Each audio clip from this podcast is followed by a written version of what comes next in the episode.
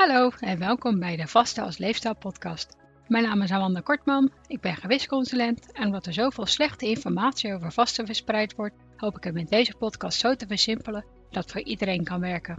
Vasten is namelijk geen hype, maar een onderdeel van een gezonde leefstijl. Je vast al wanneer je langer dan 12 uur niks neemt dan het vasten stopt, dus het is makkelijker dan je denkt.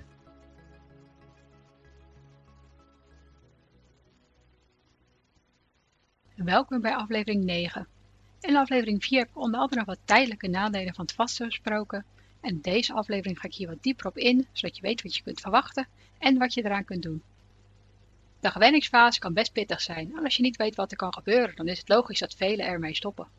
Als je echter de 3 doelen van aflevering 2 aanhoudt en je voorbereidt op de mogelijke bijwerkingen, dan zal het helemaal goed komen. De 3 doelen aanhouden, je insuline laag houden, je lichaamsvet verbranden en de autofagie verhogen. Zorg er tenslotte voor dat je gezonder wordt. En de mogelijke bijwerkingen van de gewenningsfase zijn toch maar van korte duur. Allereerst wil ik wel even kort bespreken wat er gebeurt met je lichaamsenergievoorraad tijdens het vasten. Je lever bevat ongeveer 100 gram glycogeen. En als je de eerste keer een uur of 24 à 36 achter elkaar zou vasten, dan zou je deze in 1 keer verbruiken. Dit is gelukkig onnodig, want stapsgewijs kom je er ook. Je kunt daarom beter met een mildere manier van vasten beginnen, zoals ik in aflevering 6 bespreek. En door dagelijks lang genoeg te vasten zal de glycogeenvoorraad net ietsjes meer verminderen, zodat hij wordt aangevuld. Hoe snel dit gaat ligt er dus aan hoe lang je vast, maar ook aan hoe je eet. Als je dagelijks de 18-6 doet, zal dit het stuk sneller gaan dan bij het 15-9. En de 15-9 kan niet voldoende zijn als je koolhydraatrijk eet.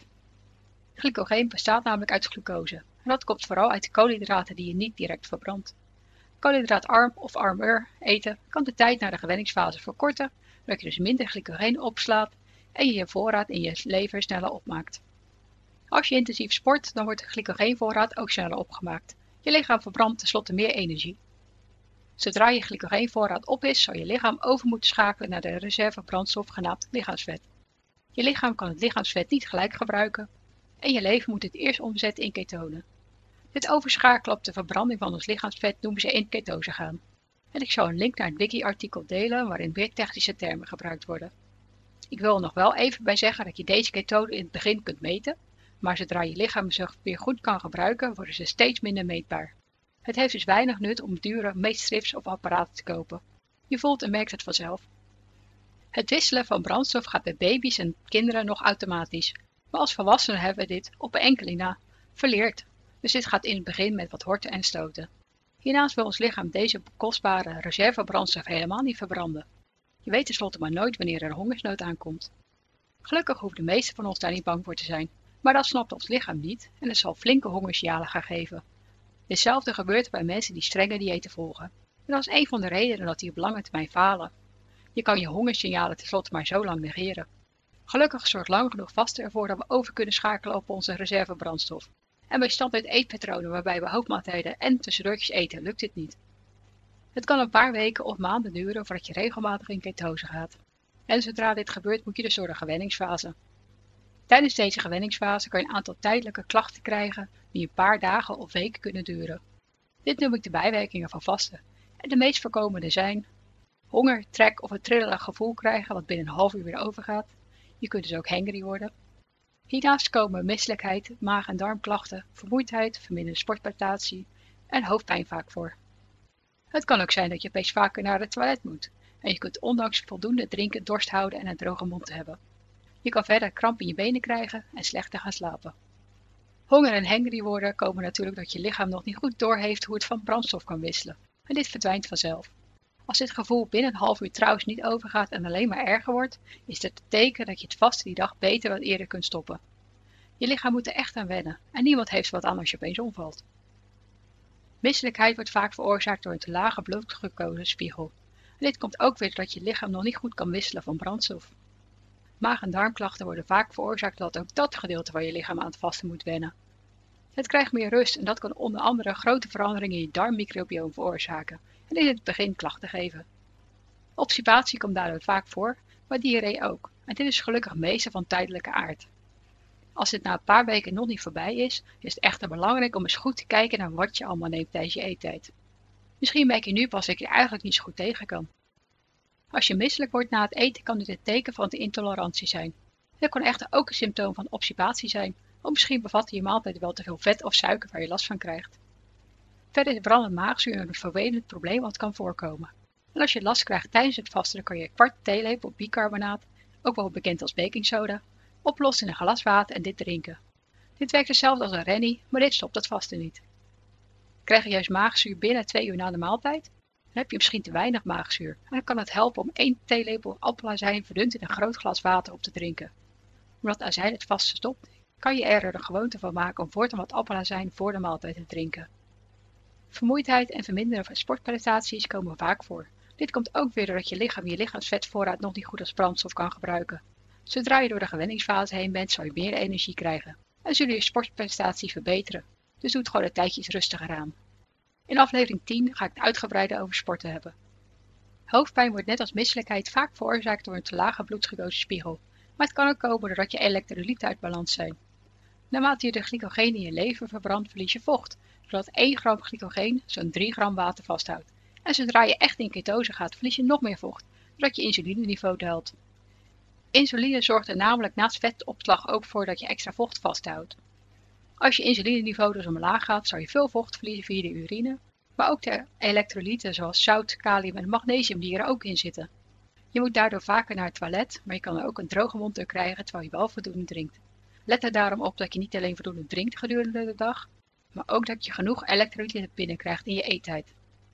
Groente, fruit en noten zijn goede bronnen van kalium en magnesium en je kunt je eten of smaak maken door een klein beetje extra zout toe te voegen. Tijdens je vasttijd kan je ook af en toe een klein beetje grof zout nemen. Laat 1 à 2 zoutkorrels oplossen onder je tong en zorg ervoor dat je het sneller opneemt en dan voel je je vaak binnen een half uurtje weer beter. Dit kan ook werken tegen de misselijkheid en kan zelfs helpen tijdens het sporten. Er zijn natuurlijk diverse elektrolytenpoeders en drankjes te koop, maar deze bevatten bijna allemaal heel veel andere stoffen zoals smaakstoffen, zoetstoffen, aminozuren en vitamine C, die allemaal het vasten stoppen, dus ik houd het gewoon bij 100% grof zout. Kramp in je benen komt ook vaak door een elektrolytentekort en vooral magnesium citraat kan daarbij helpen. Begin met 400 mg per dag en na een paar maanden kun je het meestal afbouwen tot de aanbevolen maximale hoeveelheid van 250 mg per dag of er zelfs mee stoppen. Slaapproblemen komen ook vaak voor bij beginnende vasters. Je lichaamsvet is gewoon zo'n goede bron van energie dat je in het begin te veel energie hebt om te slapen of heel vroeg wakker wordt. Dit duurt gelukkig maar een paar weken en dan is je lichaam eraan gewend. Als je ADF doet kan dit wel weer een probleem worden, maar wisselen naar MADF kan dan helpen. Hiernaast zijn er nog 2 mogelijke bijwerkingen die vaak langer duren dan de vorige. Je kan tijdens het vasten en na de maaltijd een vies of rare smaak in je mond krijgen. En je kan zelfs uit je mond gaan stinken. Dit hoeft niet en het gaat vaak over, maar het kan ook blijven of na een paar maanden weer terugkeren. Je proeft en ruikt dan de ketonen die je lichaam als energiebron gebruikt. Zodra je lichaam deze goed kan gebruiken, zul je er gelukkig nog maar zelden last van hebben. Aan de geur en smaak valt helaas weinig te doen buiten een tongschraper gebruiken, voldoende drinken en desnoods gorgelen met zoutwater. Bij sommigen werkt pepermuntolie, maar de meeste soorten mogen niet als mondspray gebruikt worden en veel vasters krijgen er honger door, dus ik heb het risico nooit genomen. Je kan het verder koud krijgen zodra je in ketose bent. Dit komt doordat je lichaam een groot deel van je bloed naar je vetvoorraad stuurt tijdens het verbranden ervan. Vooral je handen en voeten kunnen hierdoor kouder worden. Een kopje thee of warm water en het dragen van een extra laagje kleding werken hier het beste voor. Deze bijwerkingen klinken misschien als erg vervelend, maar zodra je regelmatig in ketose bent, heeft dit wel de volgende voordelen. In ketose gaan onderdrukt je eetlust. En dat zorgt ervoor dat zodra je eet ook beter voelt wanneer je vol zit, doordat het hongerhormoon ghreline vermindert. Ik krijg tijdens het vasten af en toe nog wel eens een hongersignaal. Dit voelt meest meer als een herinneringssignaal dan als echte honger. Mijn lichaam herinnert me als de ware aan dat ik nog niet heb gegeten. Maar doordat ik tijdens mijn eettijd voldoende en gezond eet, raak ik het niet in paniek. En dit gaat altijd weer snel over. Vooral als ik het gewoon negeer en mezelf bijvoorbeeld bezighoud met deze podcast. Luister aflevering 7 nog een keer als je er veel last van hebt. In ketose gaan maakt afvallen makkelijker, omdat er meer lichaamsvet verbrand wordt en het normaliseert je bloedglucosespiegel en het insulinerespons. Dit helpt allemaal bij het verminderen en zelfs verdwijnen van insulineresistentie, prediabetes, diabetes type 2 en andere insulinegevoelige ziektes zoals PCOS en fibromyalgie. Een ander groot voordeel is dat je tijdens het sporten niet meer afhankelijk bent van energierijke sportsupplementen, omdat je lichaam gewoon je lichaamsvet als brandstof kan gebruiken. Ik hoop dat je nu wat meer weet over de mogelijke bijwerkingen en dat je daarom het vasten niet opgeeft als je ze krijgt. Het kan erbij horen, maar het hoeft niet. En het is echt de moeite waard om door de gewenningsfase te gaan. Let er trouwens op dat je dagelijks lang genoeg blijft vast, zodat je niet telkens terugvalt in de gewenningsfase, doordat je glycogeenvoorraden weer volledig aanvult. Het minimale schema wat kan werken is het 15-9, maar de echte voordelen beginnen bij 18-6 en mijn gemiddelde is niet voor niks het 19-5. Ik wil alle voordelen van het vasten. Dit geeft mij genoeg tijd om 2 goede maaltijden en een tussendoortje te eten, zodat ik niet verder afval. Ik voeg aan deze aflevering nog een link naar een overzichtsartikel toe wat in september is uitgekomen, die ik goed bij aflevering 4 had gepast. De titel is Intermittent Fasting and the Possible Benefits in Obesity, Diabetes en MS. In aflevering 10 ga ik het hebben over vasten en sporten en waarom je vooral als vaste de weegschaal beter kunt opbergen.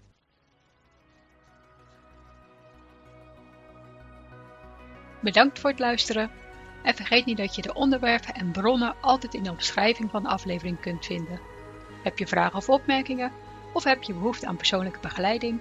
Kijk dan op valerie.nl voor meer informatie.